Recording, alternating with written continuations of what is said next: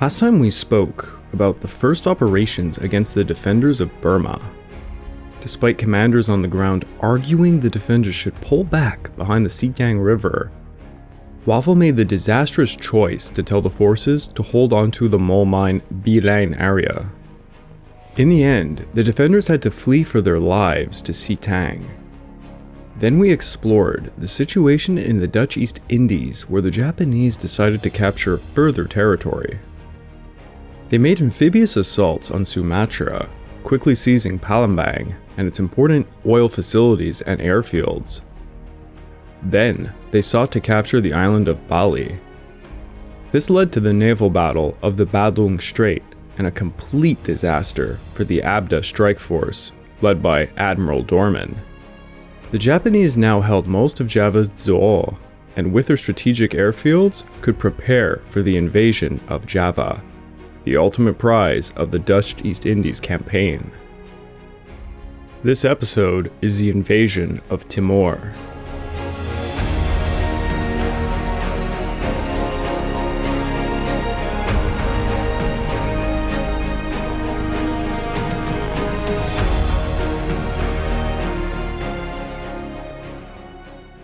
Well, hello there. Welcome back to the Pacific War Podcast week by week, and I am your dutiful host, Craig Watson. But before we can even begin, I would like to remind you this podcast is only made possible through the efforts of Kings and Generals over at YouTube. Perhaps you want to learn a bit more about World War II? Kings and Generals has an assortment of episodes on World War II and much, much more, so go give them a look over on YouTube.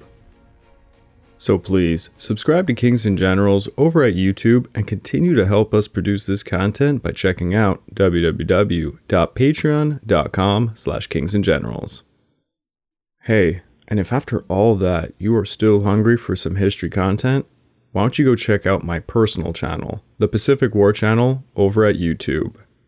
Over there in the upcoming weeks, I'm putting out an episode on Southeast Asia during World War I. Go check it out, it would mean a lot to me.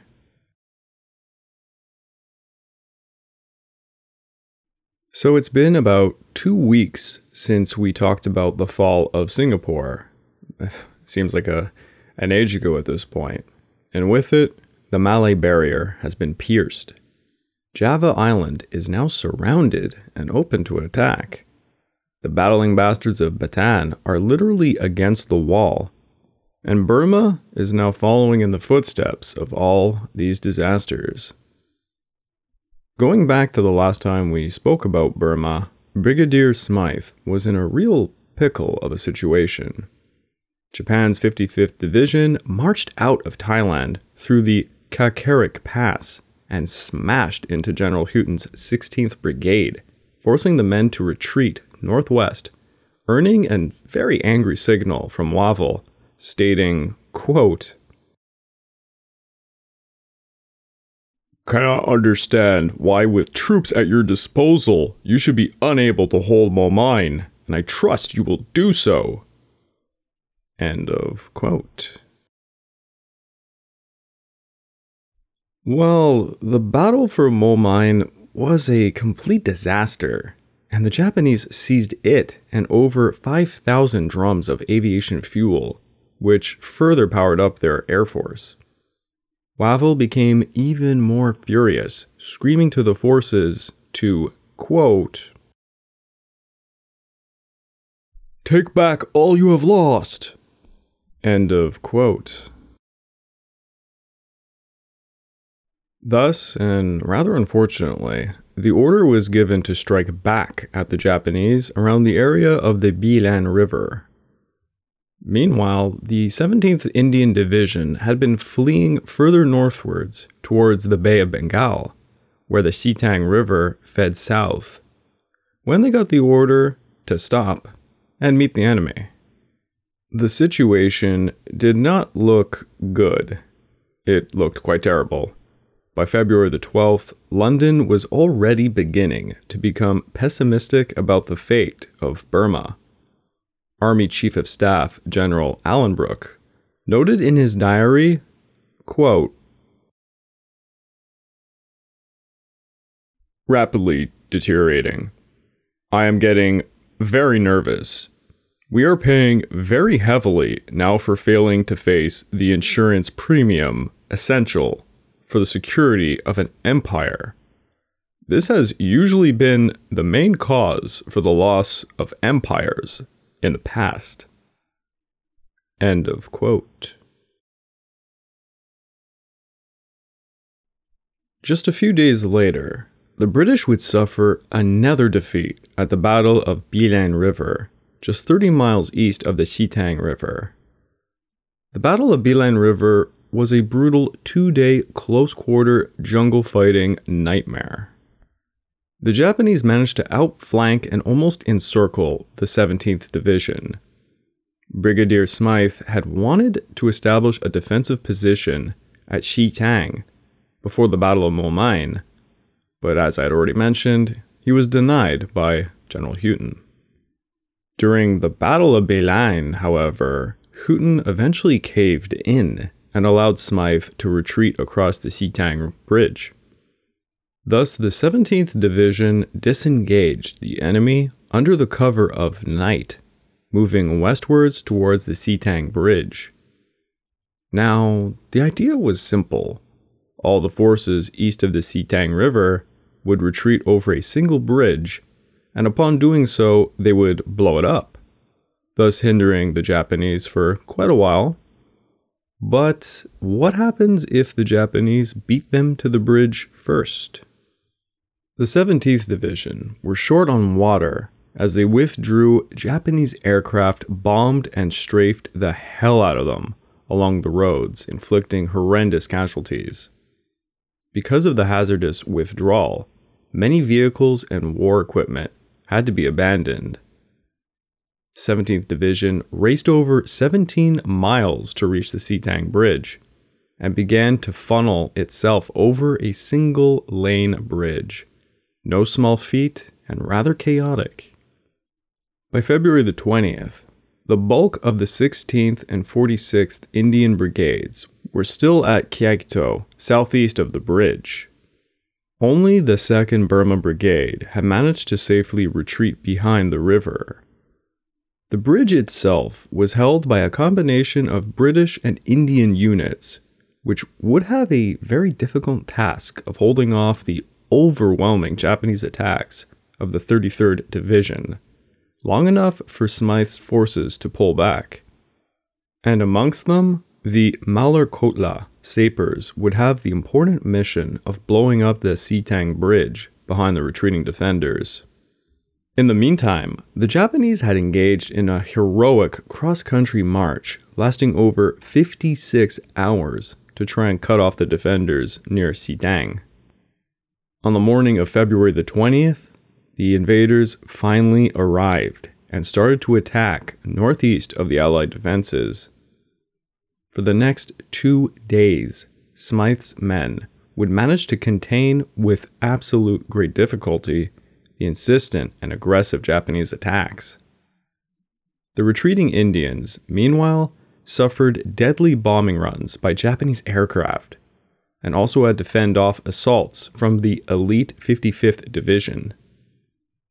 Then, on February the 22nd, to the absolute horror of Smythe, the Japanese arrived at the immediate bridge area and began their assault.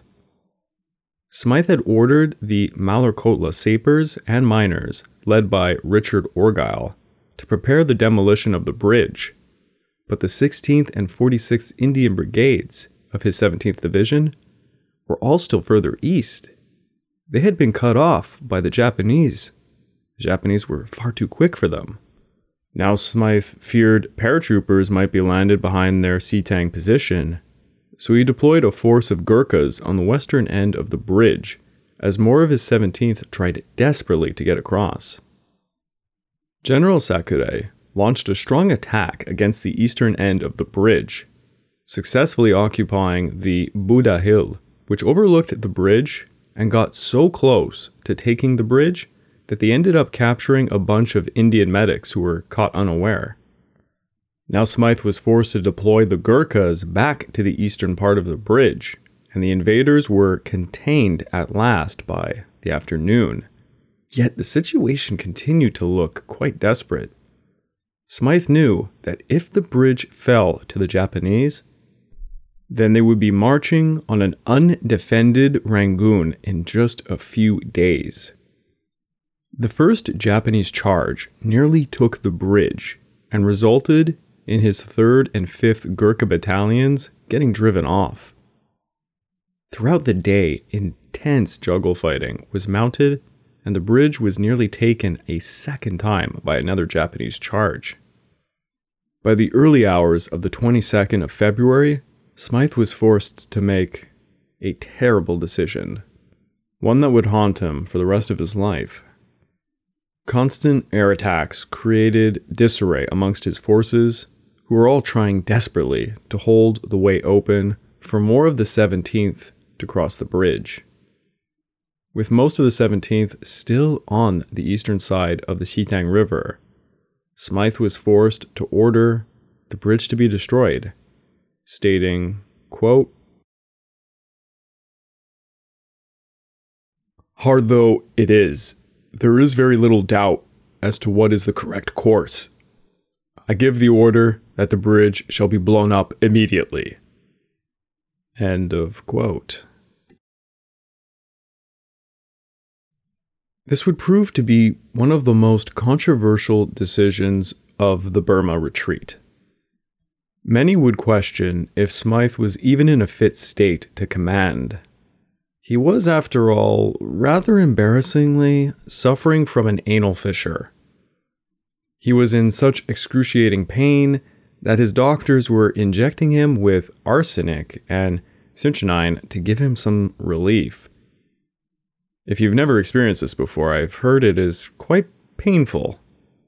Regardless of Smythe's poor, embarrassing situation, the difficult decision was, as he put it later on, quote,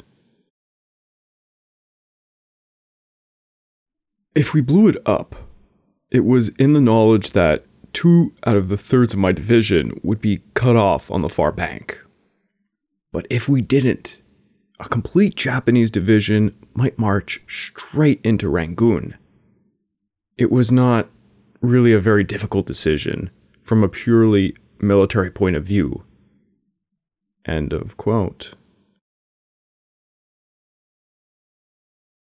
General Hutton had wrote similarly, quote, It was a terrible decision. It had to be made. If he blew the bridge, he sacrificed the bulk of his division. If he failed to blow the bridge, and it was secured by the enemy, the way to Rangoon lay open. General Smythe blew the bridge. In my opinion, it was a heroic and inevitable decision. End of quote. The American general Slim also had something to say about it. It is as follows quote, It is easy to criticize the decision. It is not easy to make such a decision.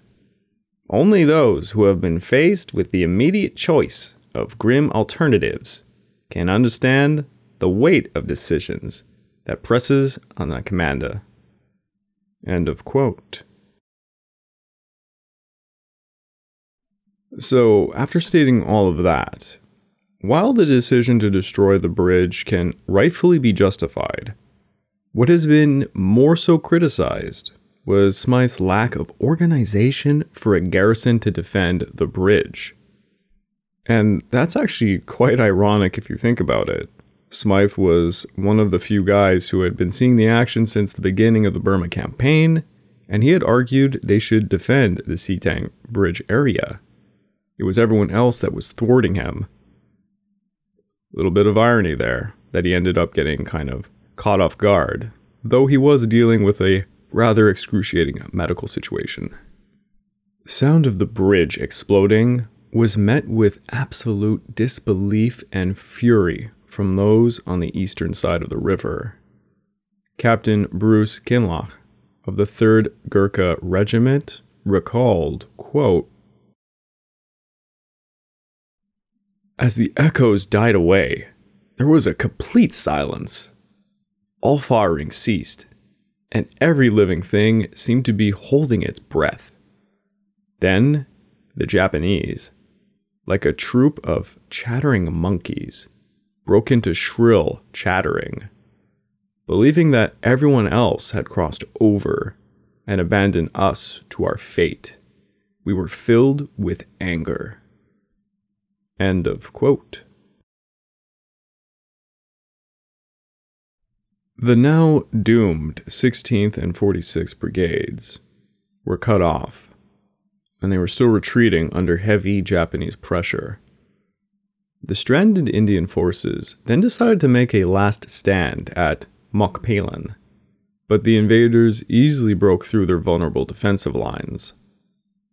Now, thousands of the 17th Division had to figure out some crazed way to flee across the river, lest they be taken by the Japanese. And trust me, they did not want to be taken by the Japanese, especially Indian forces. They were treated horribly. Many tried swimming, some constructed makeshift rafts using empty petrol cans tied to bamboo poles. Around 400 men managed to cross a makeshift lifeline suspended between the spans of the destroyed bridge using ropes. Sergeant Bill Crowther and his bandsman Lee Williams manned a machine gun to the very last bullet before diving into the Sittang River. Williams recalled telling Crowther before they jumped, quote, I have to take my chances with the Japs. I can't swim. Crowther, being a very capable swimmer, recalled The Sittang River held no terror for me. Mind you, there were still some snipers and aircraft. How long I spent in that river, I don't know. Helping other chaps to anything that floated. End of quote. Many defenders drowned, or picked off by Japanese soldiers pelting them with gunfire. Overall, 5,000 men were killed or captured during the Battle of Sittang River.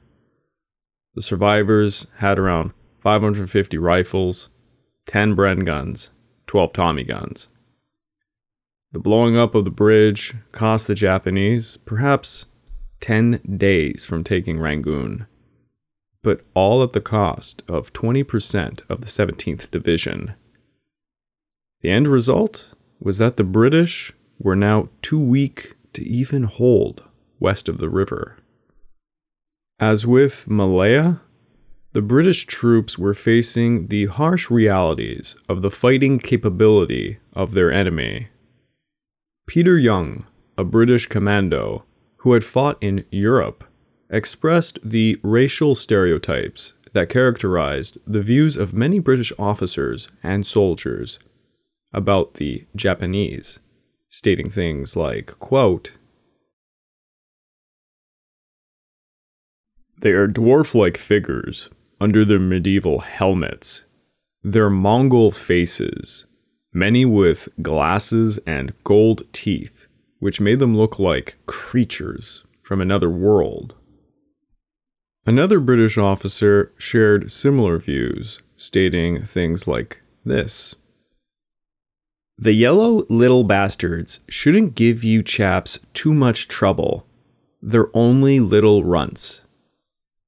End of quote. Even Wavell held some of these views, and in the words of Brigadier Smythe, he recalled Wavell ordering him to Rangoon, stating, quote, Wavell did not give the impression that he thought there was any threat to Burma at all. Wavell never expected the Japanese to get along as fast as they did, or in such great strength. End of quote. A lot of people underplay the issue of race or racial attitudes during the day, but it actually holds a lot when it comes to the British and American forces, for example, during the Pacific War. Early on in the first year, it's certainly true that a lot of mistakes were made, as I have said countless times, taking example the Battle of Hong Kong, you know, where things were occurring where, for example, British officers were telling their Canadian counterparts that the Japanese were nearsighted. They couldn't see well at night, so they weren't prone to making amphibious assaults at night. Also, that they were more prone to seasickness and stuff, thus making them terrible sailors. They couldn't even fly at night or perform operations, for example. Yet I think you have now seen, countless times, not only were the Japanese capable of such things, they trained specifically for them. These racial attitudes don't just extend to the enemy, they extended to some of their allies. For example, on top of everything that's going on in Burma, Wavell refused countless offers for Chinese troops to help repel the Japanese invasion of Burma. Well, after seeing the IJA performance, many attitudes changed with remarkable speed. It is said within days, in the eyes of British soldiers, the Japs went from being, quote, dwarfs to, quote, superhuman fighters. Amongst the racialized attitude problems, the British Army in Burma suffered by the quality of its units. Many were raw recruits. Hell, Smythe found out his Indian division had been trained and equipped for desert warfare in Iraq. The British troops were very ill prepared, and the result was a very inept defense of Burma. February the 28th, Field Marshal Wavell, Commander in Chief of ABDA, although partly responsible for the shambles himself, replaced Lieutenant General Sir Thomas Hutton with General Sir Harold Alexander. At this point, British High Command was, quite honestly, clutching at straws, as they say. A very bewildered Wavell wrote back to Churchill and Alanbrooke, admitting this quote, I am very disturbed altogether at the lack of real fighting spirit in our troops, as they have shown in Malaya and thus far in Burma. Causes go deep softness of the last 20 years, lack of vigor in peace training, effects of climate and atmosphere of the Far East. I have no reason to think otherwise, but agree that Alexander's forceful personality might act as a surplus to the troops.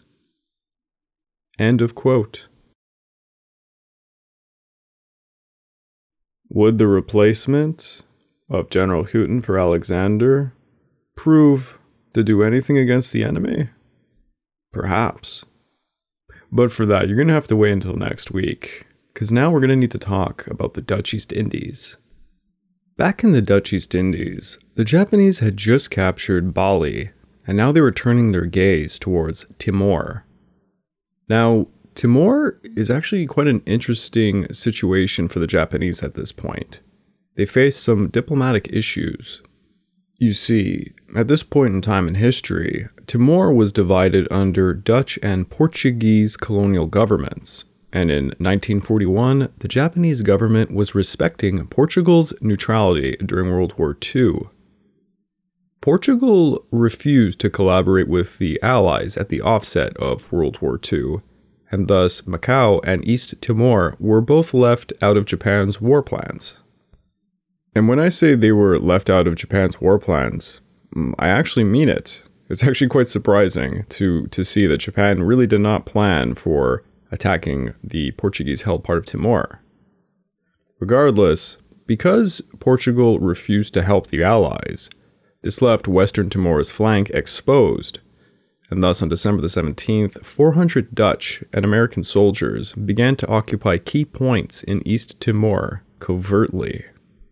Well, this, of course, gave the Japanese some justification for invading East Timor, much to the dismay of the poor Portuguese who were just trying to keep their heads out of the entire affair. Well, the Portuguese were not so naive as to believe the Japanese would leave them unmolested now that the Allies were running amuck on their colonial soil, so they began talks with the British. These rather secret talks eventually ended up with an agreement between the two countries. Now the Allies would abandon their occupational forces in East Timor in exchange for the establishment of some Portuguese defense forces there. This gave Japan even more justification to attack the Portuguese held part of Timor, and thus Portugal sent an 800 strong force to protect its holdings in Mozambique, though they would arrive far too late to stop a Japanese invasion there.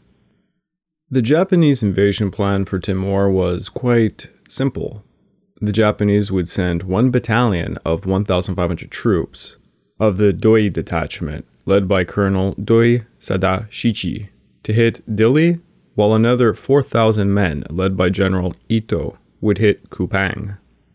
The Kupang force would also be joined by some Japanese Marines and paratroopers. The forces would be transported and escorted by three cruisers and 11 destroyers. Simultaneously, Chuichi Nagumo was going to raid Darwin's harbor. As I mentioned in a previous episode, there will be a special episode dedicated to the attack on Darwin, which is sometimes referred to as Australia's Pearl Harbor. It's actually yours truly who wrote uh, the script that's going to be coming out hopefully sometime soon on the Kings and Generals YouTube channel. And let me tell you, the attack, or better said, the raid on Darwin Harbor, it's a really exciting episode. Go check it out. You won't be disappointed. And of course, there will most likely be a podcast dedicated to as well. If not, maybe an interview of some one who specializes on the attack on Darwin Harbor. We'll see. But the one thing you need to know about the bombing of Darwin is that it destroyed a ton of Allied aircrafts and ships, including most of the cargo shipping available to support efforts in the Dutch East Indies, or that of the Philippines. Thus, this meant places like Timor could really expect no additional support. Speaking of the Dutch East Indies, over on the Dutch held side of Timor, Colonel Nico van Straten commanded a garrison of 500 Dutch soldiers. He would be backed up by the Sparrow Force, which was an Australian group of 1,400 commandos led by Lieutenant Colonel William Leggatt. Another guy with a French last name. I'm not sure if I'm supposed to pronounce it the French way or, I guess in this case, the Australian way. I apologize if I missaid that one. Well, the main invasion force of General Ito departed Ambon on February the 17th, with the Doi detachment leaving on the 18th. The Doi detachment landed on the western coast of Dili, and their ships were mistaken for Portuguese reinforcements. The Allied defenders at Dili were taken by complete surprise, but they were well prepared nonetheless, and allegedly they killed over 200 Japanese in the very first hours of the battle. The airfield at Dili was soon taken by the Japanese, which forced the defenders at Dili to make an orderly withdrawal towards the border with Dutch held Timor. Many of the surviving Australian commandos would escape to the south and to the east, where they would begin guerrilla warfare from mountainous interiors. That same night, Dutch held Timor came under an intense air raid, which forced the meager RAF force to withdraw back to Australia, lest it be completely annihilated. The air attack was followed up by two battalions of over 4,000 Japanese landing on the southwestern part of the island near the Paha River, which was left completely undefended. At this point, the Japanese force divided itself into three columns, with the leftmost marching upon Kupang, the center upon Penfui, and the right upon Usao, to cut off the Allied retreat. The Japanese forces had five Type 94 tankettes to support them during this operation. When Lieutenant Colonel Leggatt got reports of the Japanese advances, he quickly ordered the airfield at Penfui to be destroyed and for a withdrawal east before the invaders could cut off all of them. However, at that time, 308 Yokosuka paratroopers landed near Usa, around 14 miles from Kupang, and were trying to rush to hit Penfui airfield before it could be destroyed. Lieutenant Colonel Leggatt immediately sent a force to attack them, and it soon became a very gruesome ordeal, culminating in a bayonet charge, leaving only 78 Japanese paratroopers left alive. However, General Ito's main force captured Kupang, and soon Penfui with its airfield. Leggatt's force was soon cut off from their own withdrawal. The Allies fought on for two days until they were encircled. Leggatt ordered his force to assault Japanese positions near Usau to make a breakthrough and possibly escape eastwards. Despite the fierce fighting and escape, General Ito's forces quickly pursued them, aided greatly by the Type 94 tankettes. By the morning of February the 23rd, near Nabonak, where General Ito had again surrounded the Allies, Leggatt's men were low on ammunition, exhausted. 84 men were dead, 132 were wounded, and they were now surrounded for a second time. He knew the jig was up. Leggatt surrendered alongside 1,000 of his men, while 290 Sparrow Force Australians and Dutch troops fled east towards the border with East Timor. By the end of February, the Japanese controlled most of Dutch held Timor, and the area of Dili on the northeast. Yet, despite the fact the Japanese had effectively neutralized Timor, the Australians mounted a fierce guerrilla resistance group based out of the south and east of Timor. The Australian commandos hid in the mountain range of East Timor and commenced raids against the Japanese using Timorese native guides.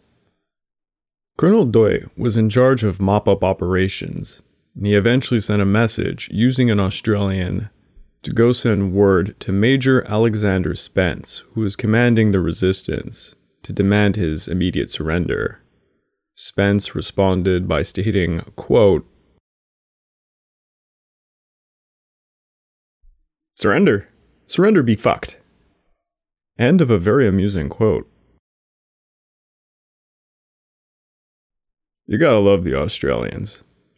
By March, Brigadier William Veale and Van Straten would link up their escaped forces and manage to send word to Darwin about their continued resistance. By May, Australian aircraft were dropping supplies to them in the jungles.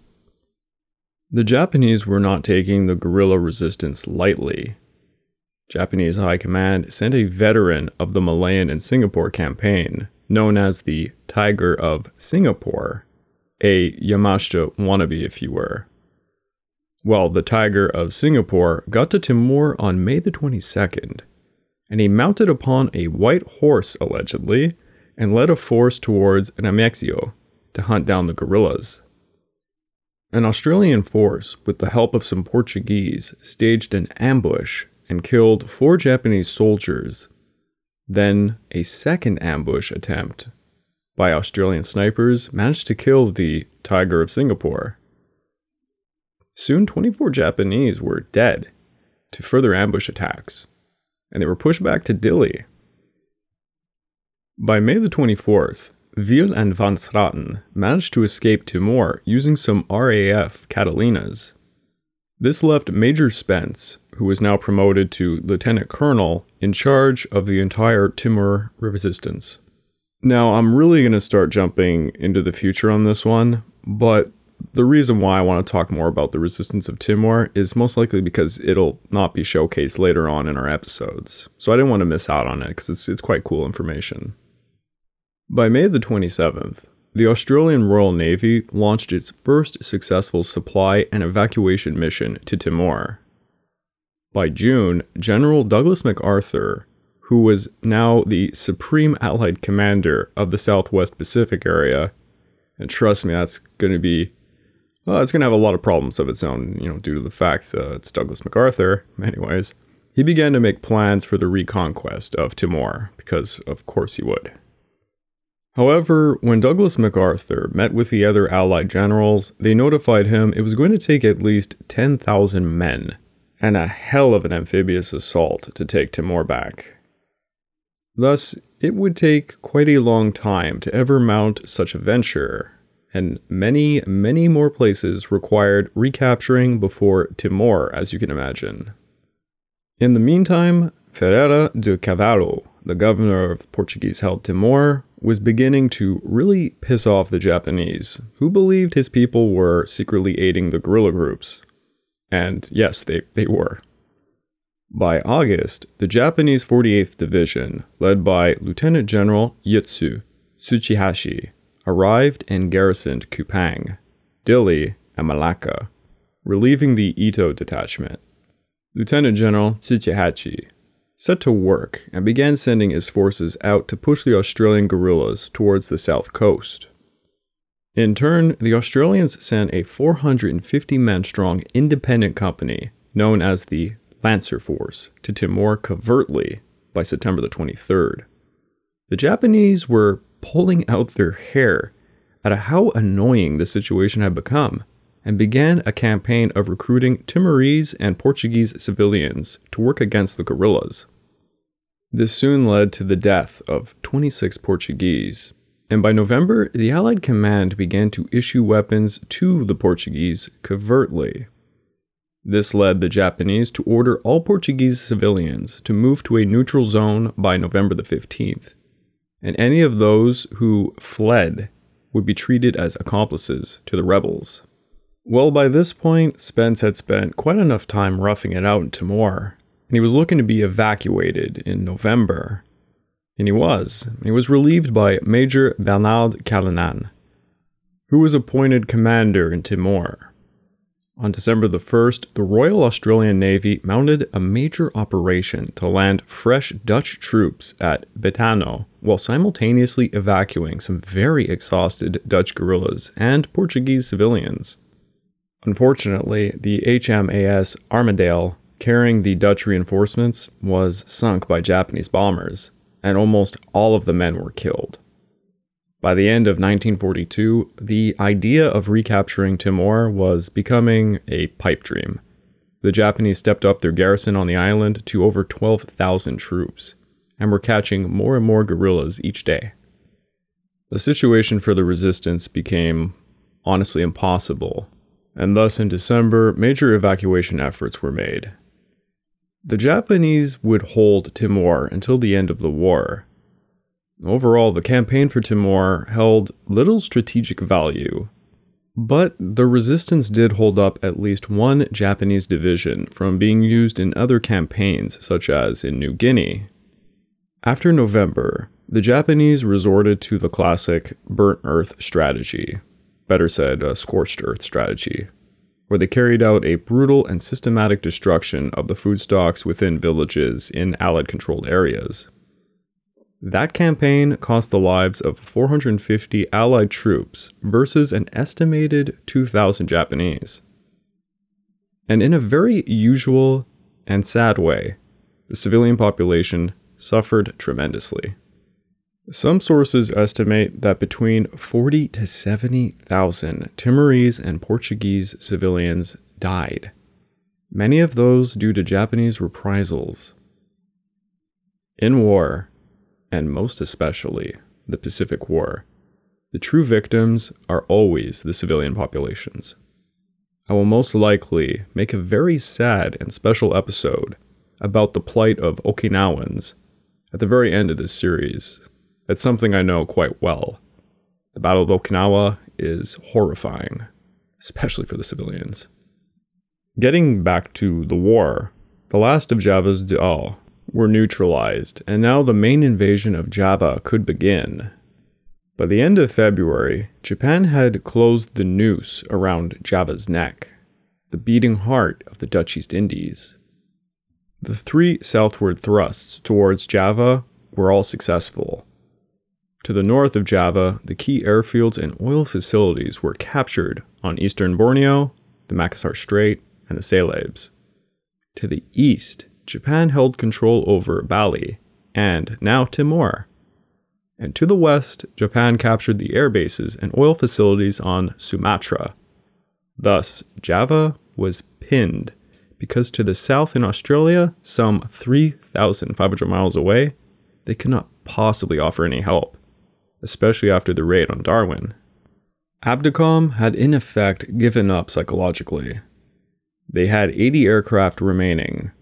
Wavell was advised on February the 19th that the Allied air power was virtually done. Air Chief Marshal Peirse forecast the life expectancy for the Air Force just another two weeks. On February the 20th, Sir Winston Churchill advised Wavell that General MacArthur would be evacuated from Corregidor to set up a command in Australia, and that Washington urged Wavell to buy them some more time, stating, quote, Java should be defended with the utmost resolution. Each day gained is of importance. End of quote. Wavell's evaluation of the threat to Java led him to speak to Lieutenant General George Brett, who led the air defense of Java, whom stated, quote, Abda Command should be wound up when the fighter defense of Java is no longer possible. Many of the pilots were dispirited, such as Hubert Eugenes of the 17th Pursuit Squadron, who said this Quote, It's no fun when the Jap Zero comes at you. The Japs are super pilots.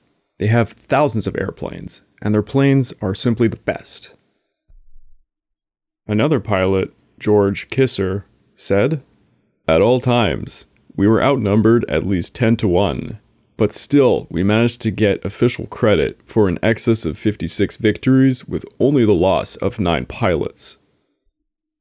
On the other side of the fence, the Japanese were as confident about taking Java as the Allies were about defending it.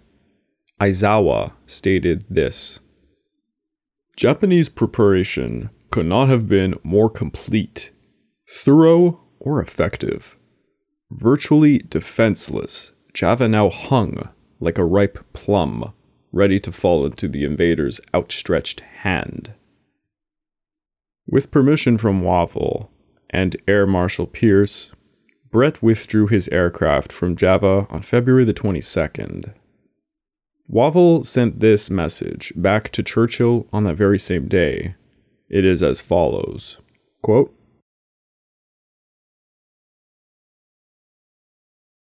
I am afraid that the defense of Abda area has been broken down and that the defense of Java cannot now last very much longer. Anything put into Java now can do little to prolong the struggle. It is more of a question of what you will choose to save. I see little further usefulness for this HQ. Last, about myself. I am, as ever, entirely willing to do my best where you think best to send me. I have failed you, and present here, where a better man might perhaps have succeeded. I hate the idea of leaving these stout hearted Dutchmen, and I will remain here and fight it out with them as long as possible if you consider this would help at all. Good wishes. I am afraid you are having a very difficult period, but I know your courage will shine through. End of quote.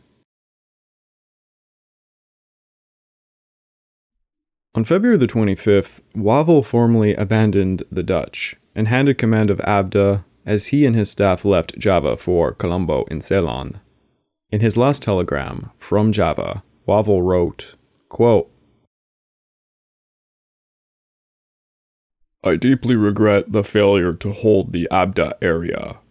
It was a race against time, and the enemy was too quick for us. End of quote.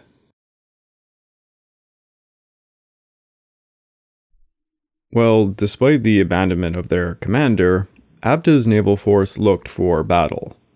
Vice Admiral Helfrich took command of Abda and ordered several British cruisers and destroyers to sail from Tanjung Priok in western Java to Surabaya, where they would join up with Doorman's Abda strike force.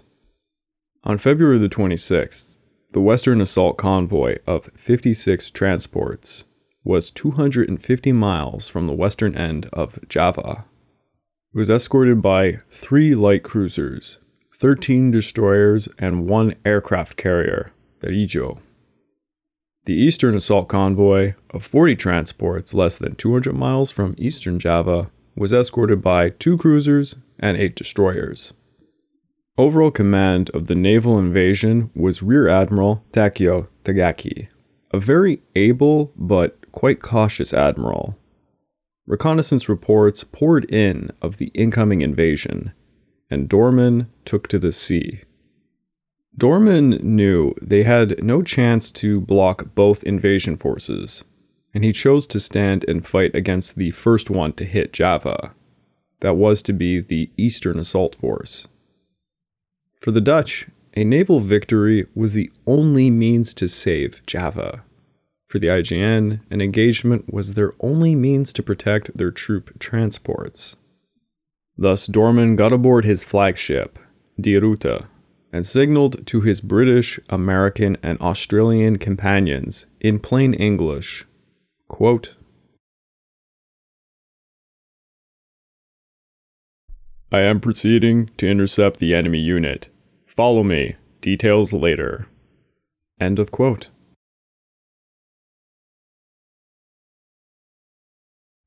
Doorman's strike force consisted of heavy cruisers USS Houston, HMS Exeter, three light cruisers HMAS Perth, HNLMS De Ruyter and Java, and nine destroyers. They were hampered by numerous problems, one being a Dutch destroyer with engine problems, forcing the entire force to reduce speed to just 26 knots. Doorman had difficulty making himself understood in English, and the Abda strike force had no common signal books nor common codes. Thus, Doorman's flagship communicated via blinker lights in plain English, which proved extremely difficult to understand in the heat of battle, as you can imagine. A young lieutenant aboard the Houston said this, and I really love this quote. It was like 11 All Stars playing Notre Dame without a single practice session. End of quote. Japanese reconnaissance planes tracked Doorman's column and radioed contact reports back to Takagi well before any contact was made. Takagi knew Doorman's speed and course and decided to send the troop ships further north out of danger and send his cruisers and destroyers to meet the enemy. At around 4 p.m., the two forces came upon another, and the two columns closed in at an oblique angle. The cruiser Jintsu began the battle by firing at the destroyer Electra, 16 kilometers away. At a range of 28,000 yards, the Japanese heavy cruiser Haguro and Nachi opened fire with their 8 inch guns brightly colored water rose on either side of the Abda force. The shells were injected with colored dye markers for spotting. As they drew closer, Doorman ordered a 20 degree port turn to maneuver the Abda force on a parallel course and open fire with all broadside guns. Within a few minutes, the Houston and Exeter opened fire, spraying red dyed spouts of water around the Japanese column. For the next 30 minutes, the two forces continued westwards on a parallel course, something that was to the advantage of the Japanese, who held a secret weapon in reserve the Long Lance Type 93 torpedo. At 5 p.m., the Exeter was struck amidship by an armor piercing shell fired from the Haguro. The shell penetrated her boiler room and exploded, killing many of her boilers. She immediately lost half of her power, and the cruiser began to turn to port to avoid a collision with the Houston directly behind it. The Exeter then turned out of the column, limping back to Surabaya. Mistaking Exeter's retreat as a general retreat, the Houston promptly disengaged and started to turn back, causing mass confusion across the Abda column. Houston's radio was knocked out by a dull shell and thus, from then on, the USS John D. Edwards skipper, H.E. Eccles, said, quote, All communication was by flashing lights, obscured by gun smoke, smoke screens, and hampered by rapid maneuvers. End of quote. It seemed no one was receiving signals or understanding Doorman. At 5:15 p.m., at a distance of almost 14 kilometers, the 4th Squadron of Rear Admiral Nishimura Shoji was the first to launch its deadly torpedoes at Doorman's fleet. A Japanese Type 93 torpedo hit the Dutch destroyer Kortenaer, which went up in a great flash of light, jackknifing the ship as it sank. The US destroyers launched 40 torpedoes in a counterattack, but yet again, nothing seemed to explode. Over and over again, the issue of these defective torpedoes was the bane of the United States Navy. Meanwhile, the Japanese Type 93 torpedoes were slicing through the water, fanning out to hit the Abdet ships. Many of the Abdet captains were ignorant towards the incredible range of the Type 93 torpedo and assumed that they had been fired from hidden submarines, causing further mass confusion. Skipper Eccles said, quote, The crystal ball was our only method of anticipating the intention of Commander Combined Striking Force. Then came the orders counterattack, cancel counterattack, make a smoke screen, cover my retirement. It was all very confusing. End of quote. By 5:25 p.m., smokescreen was ordered by Doorman, allowing the cruisers to break off the engagement and escape southeast towards the Javanese coast. Doorman hoped to get free of the IJN strike force that had thus far gotten the very best of him. At 6 p.m., the British destroyers tried to counterattack and caused light damage to the destroyers Jintsu and Asagumo. But the IJN returned fire, landing a hit on Electra's superstructure, severely damaging it and creating a serious fire, leading the crew to abandon ship. Despite his losses, Doorman licked his wounds and decided he would turn back northeast with his remaining forces, determined to eliminate the enemy and save Java. After two hours of action, Doorman's force had broken off the engagement and was sailing southwards, seeking to evade the Japanese under the cover of darkness, hoping, perhaps, to fall upon their transports. The US destroyers returned to port to refuel and rearm. Takagi cautiously decided to turn back north to avoid further attacks and to regroup. Doorman and the remaining Abda command fleet, now just four cruisers, would find the enemy again at 11 p.m., ready for revenge. And that's all for today.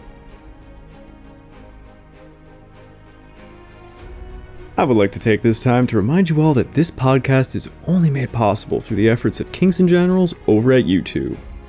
So please, go subscribe to Kings and Generals over at YouTube and continue to help us produce this content by checking out www.patreon.com slash Kings and Generals. And if you are still hungry after all that, why don't you give my personal channel a look at the Pacific War channel over at YouTube? It would mean a lot to me. Oof, what a cliffhanger, I know. But next week, we're going to jump right back into the action for what is known as the Battle of Java Sea. Can Doorman turn the tides and repel the Japanese invasion of Java? Or will this all cultivate into the end of the Dutch East Indies campaign once and for all. Join us next time to find out.